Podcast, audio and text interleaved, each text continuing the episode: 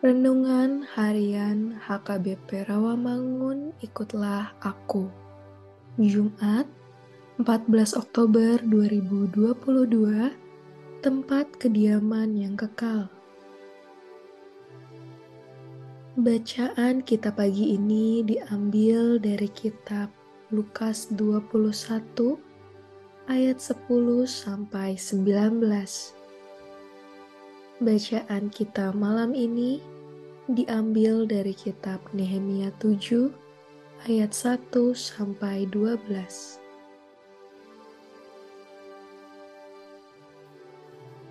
Dan bacaan kita malam ini akan kita dengarkan dari kitab 2 Korintus 5 ayat 1 yang berbunyi Karena kami tahu bahwa jika kemah tempat kediaman kita di bumi ini dibongkar, Allah telah menyediakan suatu tempat kediaman di sorga bagi kita. Suatu tempat kediaman yang kekal yang tidak dibuat oleh tangan manusia. Demikianlah firman Tuhan. Sahabat, ikutlah aku yang dikasihi Tuhan Yesus. Kemah adalah tempat tinggal sementara karena keadaan darurat atau keperluan lain – Misalnya, ketika terjadi gempa bumi, masyarakat diungsikan ke kemah. Setelah situasi normal, mereka kembali lagi ke rumah. Paulus menggambarkan kehidupan manusia sebagai suatu perjalanan.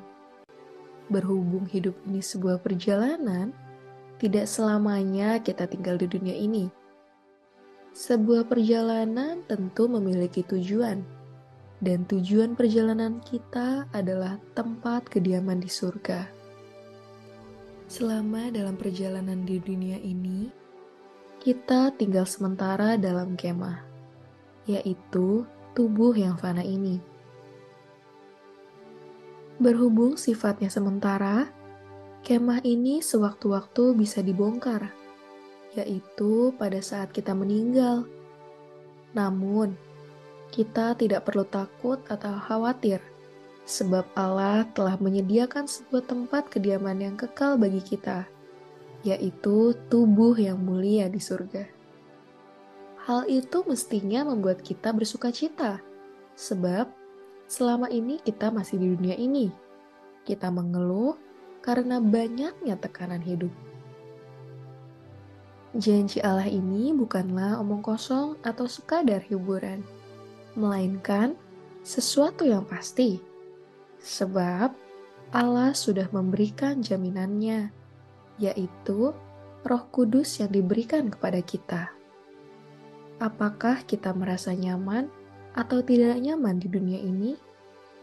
Ingatlah, semua yang ada di dunia ini sementara, nanti akan dibongkar dan diganti dengan yang baru, termasuk tubuh dan kehidupan kita. Amin. Marilah kita bersatu di dalam doa. Tuhan, jangan biarkan kami terpaku pada dunia yang fana ini, tetapi arahkan kami kepadamu dan tempat kediaman surgawi kami. Amin.